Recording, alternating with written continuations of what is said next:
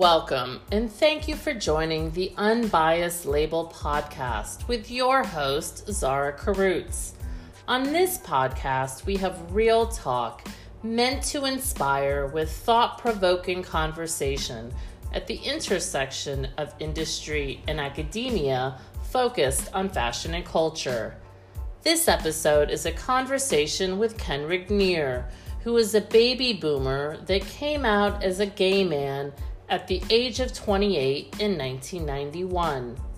Being raised Catholic in Aurora, Illinois, a Midwest manufacturing suburb outside of Chicago, the pressures to conform to a straight existence in society prevented him from living his authentic self. In this episode, Ken shares his personal journey as a gay man who moved away from his hometown in order to discover and live his true identity. His story reveals the trials of self-acceptance, heartaches of loss, and triumphs of love. Ken currently lives in Washington, D.C. with his husband, Carl, and double-doodle dog named Ollie. Please do enjoy this personal conversation.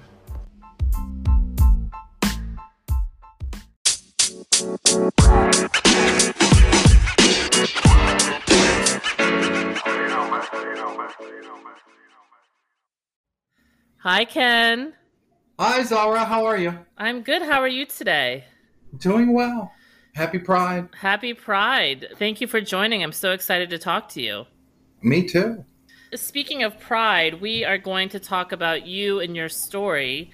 And I think it's really important to talk about people's stories in a way that we share our learned experience and who we are. And I think it keeps us connected to the past and where we came from. So thank you so much for being open enough to share your personal story, which in a lot of ways is even that much more special because it's about your life. So thank you for sharing your life as a gay man. Well, thank you. I appreciate it, and I appreciate the opportunity. And I couldn't agree more that it is so important for people to share their stories. As a kid growing up, I didn't know anybody's stories. Oh. I thought I was all alone in what I was feeling because I was a kid of, the 70s, early 80s. So when did you first know that you were gay? Knee high to a grasshopper. Yeah. For as long as I could remember as a kid, I was fascinated with boys. Mm-hmm. I had no interest in girls. Mm-hmm. I hung out with a lot of girls. Mm-hmm. Funny how that doesn't change in life. I know. That's true. So let's talk about where you grew up. I grew up in a small town. Well, not that small, but city of about a couple 100,000, Aurora, Illinois. Okay. Some people know it with its claim to fame of Wayne's World, which was filmed in my hometown. That's right. There's not much else there, but a pretty typical Midwestern town that kind of built up around a factory manufacturing environment. So Midwestern values. I was a Catholic kid. Oh, yeah. I've since recovered, but, I was an altar boy. I played guitar in the guitar mass. We lived right across the street from our grade school. Mm. The nuns were on another corner, and the priests and the church on another corner. And even with all that threat of fire and brimstone around me, I was still gay. Well, because religion, but a big source of religion is condemning a homosexual lifestyle. Correct. And that's many religions, not just one religion. Well, depending upon what sect you're in, some portray a loving God. And, the other is like this angry fire and brimstone. I'm a spiritual person and I believe in God. God is love. So it's the opposite of persecution or condemnation or what have you. So that to me doesn't make sense. If God, the universe, the power is love, how could you say love is wrong? Or this doesn't add up. Yeah. I mean, fear. It's fear and control, I think, power. Yeah. That's what that is. And I never experienced that as a kid. It wasn't something like in church. We didn't hear about that. You didn't hear about what? And homosexuals, gay people. It wasn't until we wanted to come out and live our life authentically that religion on the whole wanted to fight against that. You know, it's okay if you exist. We just don't want to know about it. Well, and now you walk past churches and there's rainbow flags and all are welcome. Mm-hmm. But back then, I mean, you're right. No. It was no. You could only be openly gay in what, New York City and San Francisco, maybe. Yeah, and still at that time, in the 70s, the quote-unquote gay bars, which were owned by the mafia in New York. That's true. They would call the cops and say, okay, come raid the place. Yeah. Yeah, and then you'd get arrested. Right, it wasn't safe. No, not at all.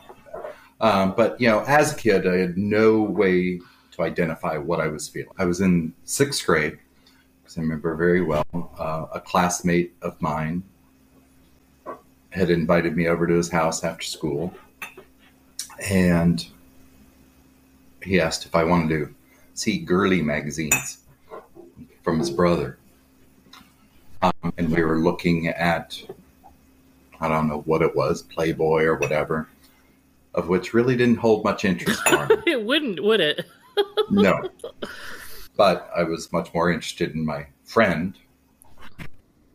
It was in 1977, 78 time frame that things really changed for me. And how so? It was during that time over the Christmas break. So I'd called Randy to see if he wanted to hang out. And his mother said he was at the store. And I thought, oh, well, maybe I'll run over to the store and meet up with him there. And then I thought, no, I'll just wait to hear from him. So like half hour, 45 minutes went by. I didn't hear anything. So I called again. And his mother said, there's been an accident. We're on our way to the hospital. Oh, my gosh. And that's all I knew. Ugh. And so from there, I went over to my friend Suzanne's house. And I said, I don't know what's happened. There's been an accident. They're on their way to the hospital with Randy. And of course, we called the hospital, couldn't get any information. Spoke with his parents. He had been hit by a car. He was in a coma on life support. Oh my gosh. So my dad took me to the hospital. And we were sitting in the waiting room of the ICU. Yeah, just listening to the beeps. Mm-mm-mm. It's really all you hear in that ward. Mm-hmm. And then I was waiting, and Randy's mother came walking down the hall. And there are tears streaming down her face. Oh, my gosh. And they had taken him off of life support. Mm-mm-mm. And that's when things really changed for me. Mm. How old were you? I was 14 years old. Oh, my gosh. Mm. I don't know what Randy's feelings were. You know, if he was like the rest of my friends, that everything was experimental. But for me, it was much deeper. Well, it sounds like he was your first love. Yeah. Yeah. That's what I figured out. And it had such a great impact on the rest of my life. How so? Without me knowing it. Oh, you're right. Subconsciously. Yeah, I know. Because as I would go on and get into relationships, mm-hmm. which would inevitably fail mm-hmm. most of the time because I would try to destroy them myself because I didn't want to be left. You didn't want to be left. Oh, abandoned. Yeah. Yeah, because Randy passed away tragically. Yeah. It was the same pattern over and over. You know, I did it, you know, through high school. I tried to live the straight life. I had girlfriends. What makes you want to portray a straight man, and what is that experience like? I started high school in 1978. At that point, the only TV show that I can recall was Soap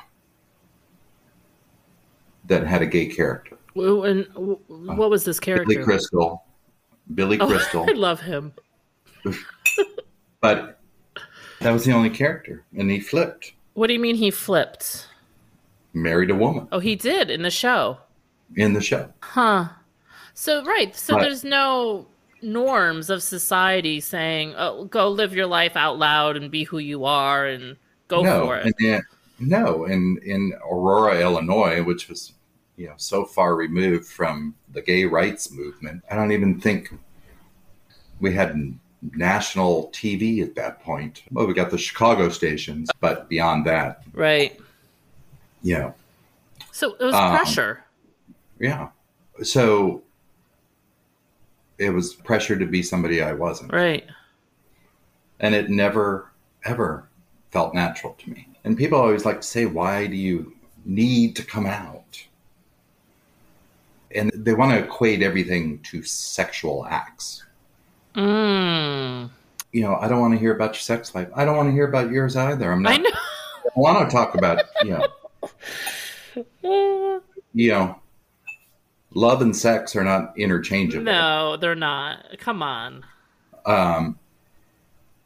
But like I say, love is love. Yeah, that's right. And the fact that I am drawn to men, that's my business. But I should also be free to talk about my relationship. Like when you're in the office and the water cooler talk, right. I shouldn't feel awkward talking about this weekend. We went to the movies, we went out to dinner, whatever. Right. Yeah. I can remember in the past talking about things like that. And people looking at me strange, like I had the audacity to openly speak about my relationship. Yeah, I remember this was 1996. One of my friends, my childhood friends, he said, I have to meet you. I'm like, okay, I'll meet you. What's going on? Like there was something wrong. Like, oh no. And we're sitting in my car at a gas station and he looked at me and I'm like, what is wrong? Like, is someone dying? It was like this tragedy. He's like, no, I have to tell you something. I'm like, what? He's like, well, I'm gay. That's the big surprise. Of course you are. I know you are. Everyone does. I haven't had to open that door. I've done it in other ways, interracial relationships. There's a lot of things in life that are outside of society's norms that I can relate to. I think that takes a lot of courage. Well, it is tough. And, you know, I hate saying these words. Kids these days. Yeah. I know. So I can really date myself, but have no idea how much better it has gotten. In which way? Just the exposure. You have the internet, which is like this endless resource. Right. It can also be very toxic. Right. But just the information available you know, with a few keystrokes versus back in the day where do I go for anything? Any resources. You go to your friends. Yeah, about what I'm feeling. Well, and today it's so normalized. I mean, I feel like I kind of got in trouble at one time because I said, you know, there's struggles. We have a long way to go in justice and equality. Clearly, we're not there yet. But I made the comment that we've come such a long way, and it was not taken very well. It's like, what are you talking about? We still have, it's horrible. And I'm thinking to myself, but compared to where we came from, pre-2015 in America, where you could not get married to the same sex. Yeah. I mean, we talk about basic human rights. So in my lifetime, I feel like we've come a very long way from society accepting not just sexuality, but gender fluidity? Well, it certainly has changed dramatically in my lifetime to, in my own bubble, from where it was to where it is now, has been tremendous. And yes, there is still a tremendous amount of work to be done. As a country, gay people are still subject to being fired from their jobs because there's no protection in many, many states. In housing, lack of protection for the same reasons. And until we have that equality, that equity, right, that the Constitution protects all of us equally, right, then our work is not done. That's true. You know, and but when it comes to all the gender fluidity, it's confusing. For you as a gay man, it's confusing. Yes, it's very confusing. Why do you say that? Some of it I understand. Some of it's easier to understand than others. I know what my own struggle and my journey was like. Yeah. But I think hearing you say that is really refreshing, because I think in general, a lot of people are confused. And so they feel... Yeah. They don't feel like they should be confused, or they feel bad about it. So to openly say I'm confused or it's confusing, and you as a gay man, you're saying it's confused. It's okay to say that and then work through it and try to understand it, or you know, whatever. Well, and saying that leaves the door open for yourself to be educated. That's right. For people being willing to share, here's what it means. That's right. I think there's a percentage of the population that is willfully ignorant. Anything that is out of their normal construct, and everything in our world is a construct developed by human beings. Amen. And that if it doesn't fit into the construct I know, then it's wrong, or it's evil, it's against God, it's, you know. Right. Because I don't understand. Yeah. You know. Yeah. I used to say that about airplanes. I don't understand how they fly, therefore I'm deathly afraid of them. Well, and that's understandable, because you've got like this 80-ton thing that somehow is able to get off the ground. Okay. So maybe I'm completely off base on this, but I know from my own experience, going to the gay club was like a big deal, to be around lots of gay people. Oh, my God. Like my first experience going into a gay club, which was actually in my hometown. Oh, they had one. And there was this club that once a week had a gay night. Oh, wow. Ooh. And I went in there. I was, I think, 17 years old. I walked in the door, and I immediately saw somebody that I worked with. And I... beeline to the bathroom, and there I stayed in that bathroom for like 20 minutes, and then poked my head out the door. I didn't see her, and I just beelined for the exit. I have no idea what that place was like. You freaked out. Yeah, big time. Why? What was the freak out? The exposure of... Yes, I wasn't even thinking that I'd like run into anybody I know. I wasn't ready to confront anyone. I was nervous as could be just going into a gay bar. Right. It was going to be Sodom and Gomorrah in there. Right. I wasn't sure what I was in for. And I remember going into work, and this girl said, I saw you the other night. She did say that. Yeah. I said, what are you talking about? And she just dropped it. What? She did not, you know, pry. She didn't. She could obviously tell that I was very uncomfortable. She was somebody that was like 10 years older than I was. Yeah, so she was cool. I didn't know what a lesbian was. So. Oh, right. She was a lesbian. That's why, yeah, that's why she was there. When I think gay bars, I just think of men. Well, for the most part, in my experience, most gay bars, the majority of people there are men. And not that, other than maybe some themed like leather type bars, which are generally all men, most gay bars are mixed and open to everyone. That's true. It's just population wise tends to be more men. Yeah. I found in my experience, women tend to roost What's that mean? Like at home, gatherings, yeah. You know. Backyard parties. Yeah. Yeah. And the guys are, you know, out to dance. Yeah. So you had not come out yet at this point. No, gosh. No, it was a long time before I came out. Really? At least to my family and friends. Yeah, because when I was, I guess it was, I was about 20 years old when I finally moved out of my hometown. And I moved to Orlando, Florida. Uh-huh. I worked for a restaurant that we had a place in my hometown. They had another one in Orlando. Mm-hmm. That was your ticket out. That was my ticket out. And they moved me down there.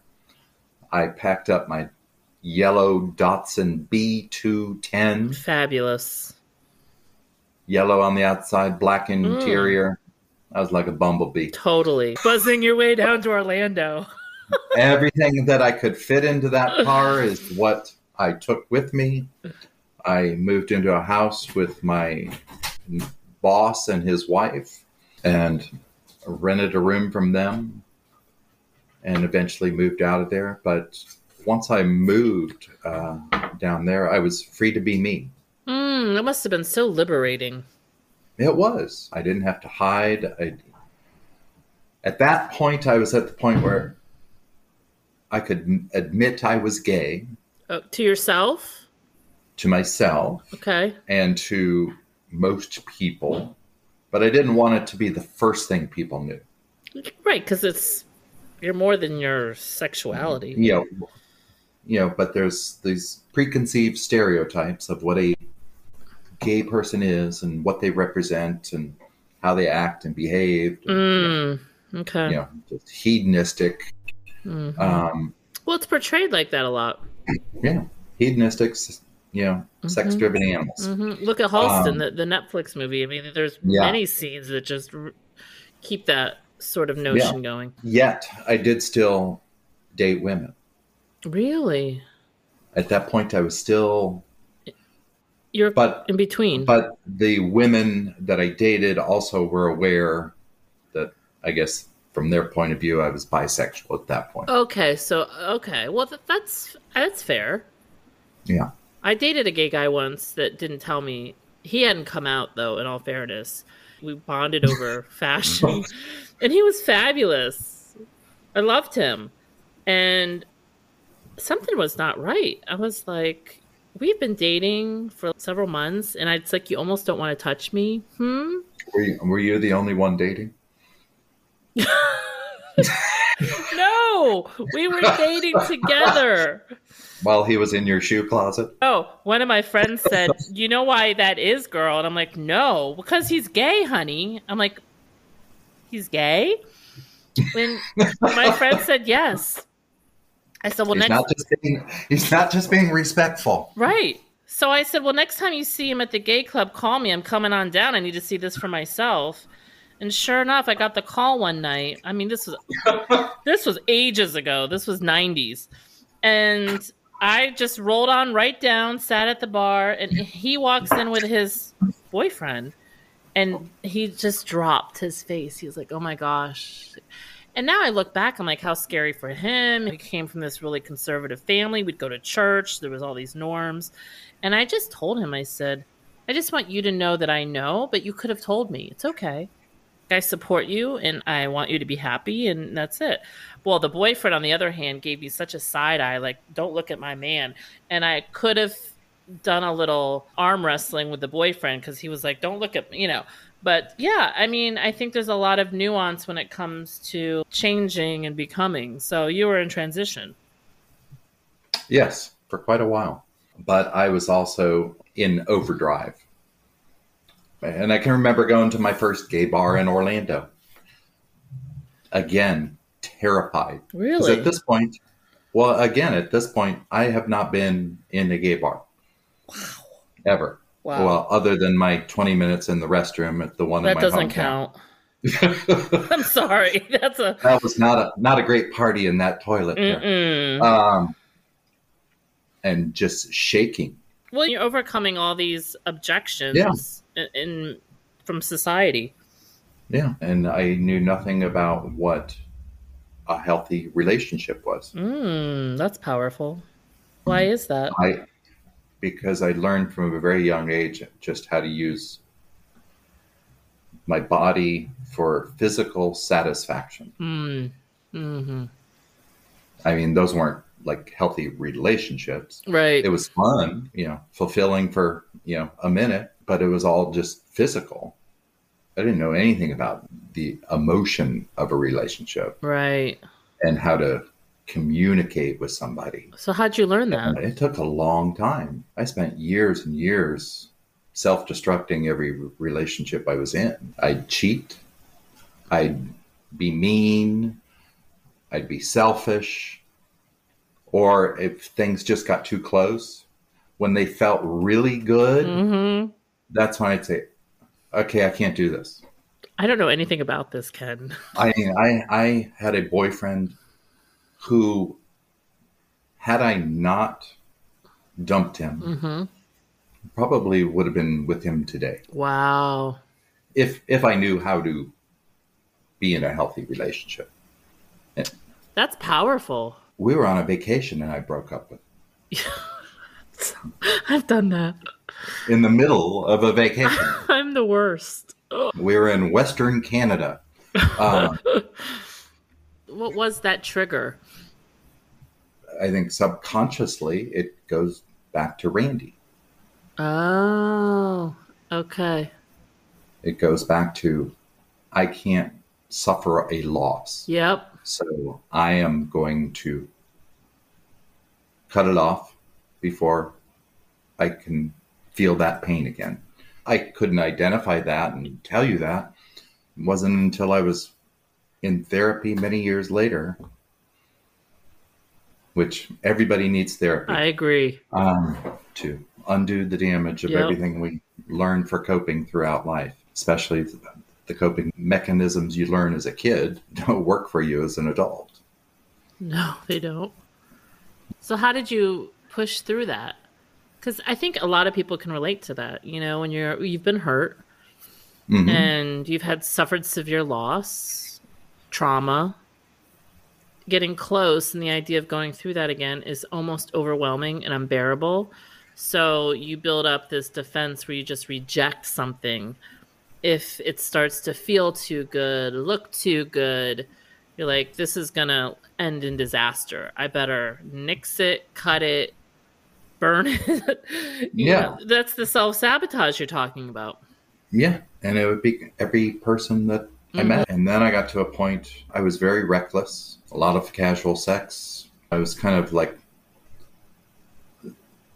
fulfilling the prophecy of everybody's perception of, not everybody's, the stereotype, the far right's perception of homosexual. And then, I was diagnosed with HIV, which just became more, I didn't want to be involved with anybody at that point. Well, this hit the gay community very hard, especially in the 80s.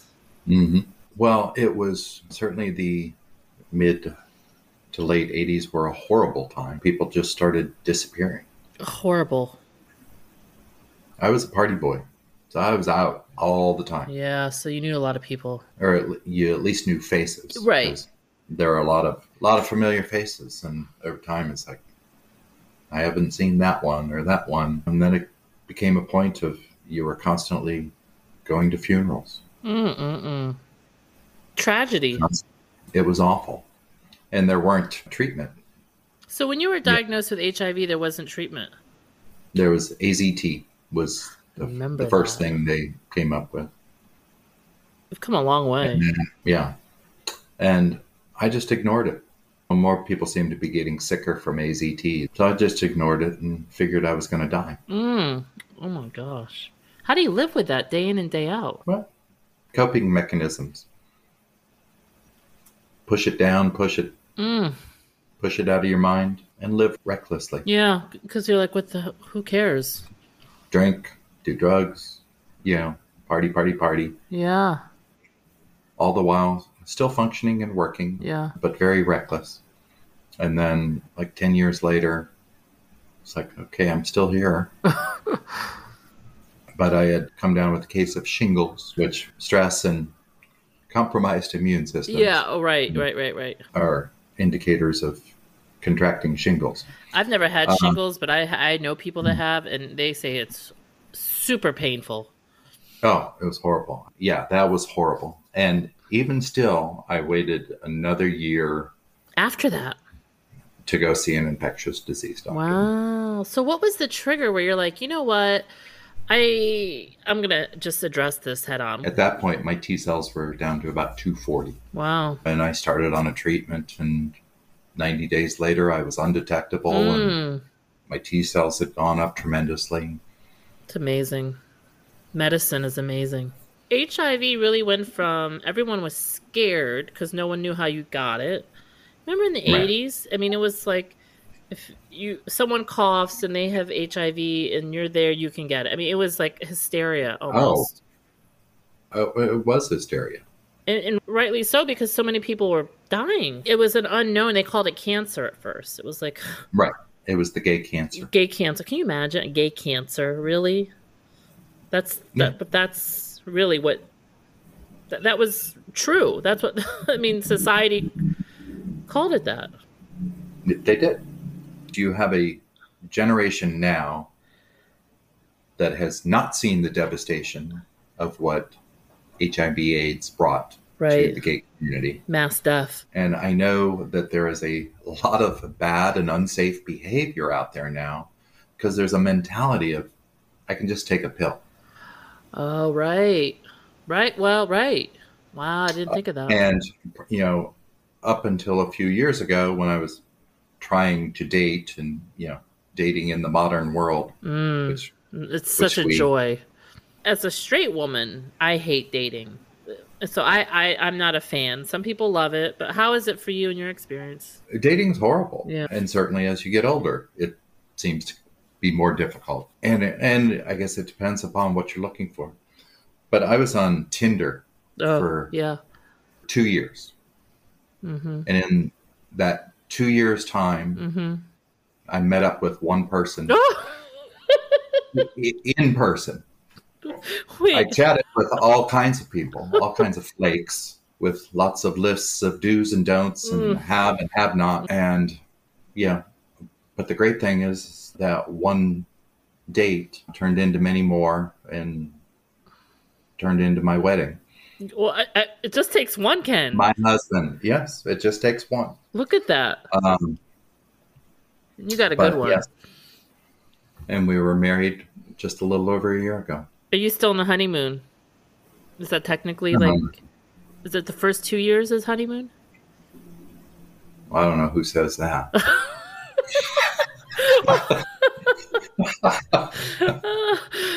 Yeah, honeymoon. You're a honeymooner. But May 15th, we had our 1 year anniversary. Congratulations. That testament is just good endings are possible. They are. But I can remember we were walking down the street. It was springtime. And I grabbed Carl's hand. That's your husband. My husband. And we were walking down the street holding hands. I had never done that. In your whole life? In my whole life. Wow. I had never, with a girl, I had done it. Yeah. Wow. 30 years ago, 40 years ago. But never as a gay adult male in a relationship had I ever held my partner's hand walking down the street. What did that feel like? Liberating. And I told him, I said, I've never done this. Why hadn't you? Fear. Yeah. Acceptance. Right. Lack of acceptance. Wow. And that's such a basic privilege of being with a partner, is just holding their hand. Yeah. And at that point, I knew I never wanted to let that hand go. Oh, I want a love story like that, Ken. You can have it. That is so sweet. That is such a inspirational. You never give up on love. Never, never, never. Yeah. But it's all got to start with loving yourself. That's exactly right. Yeah. Well, and my message for all the parents in the world. There's lots of them. Gay or straight, whatever, is kids are sponges. That's right. We know that. They're smart. And kids pay attention to everything. Everything. Everything that is said, everything that is done, every action. Mm-hmm. So what you do is so important. Mm. What you say is so important as to what is going on in the world, and teach your kids to wonder, teach your kids to ask questions, and teach your kids not to judge. Mm. Yeah. The world would be a much better place if we go at it with our eyes wide open. Yeah. And our hearts and our mind wide open. That's true. And have conversations. Get to know people. If you don't understand, ask questions. Yeah. Or find the answers to your questions. That's right. Assume positive intent. If people are asking questions, right, they're looking for answers. And it's got to start there. Yeah. Well, I can't thank you enough for this fantastic conversation. You have opened up immensely. You've shared personal stories.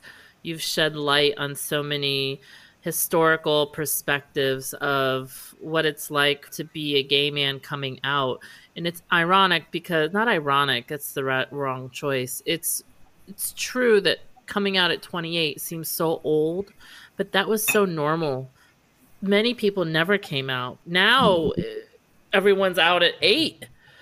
Yeah. But there are still people, and there are places in this country that people are not free to do that. Yeah. And not comfortable to do that. And these people can't live authentically. Well, I'm glad you can live authentically, and I'm glad that we are free to be ourselves. Me too. I can't imagine going back. I love you, honey. Thank you so much. Love you too.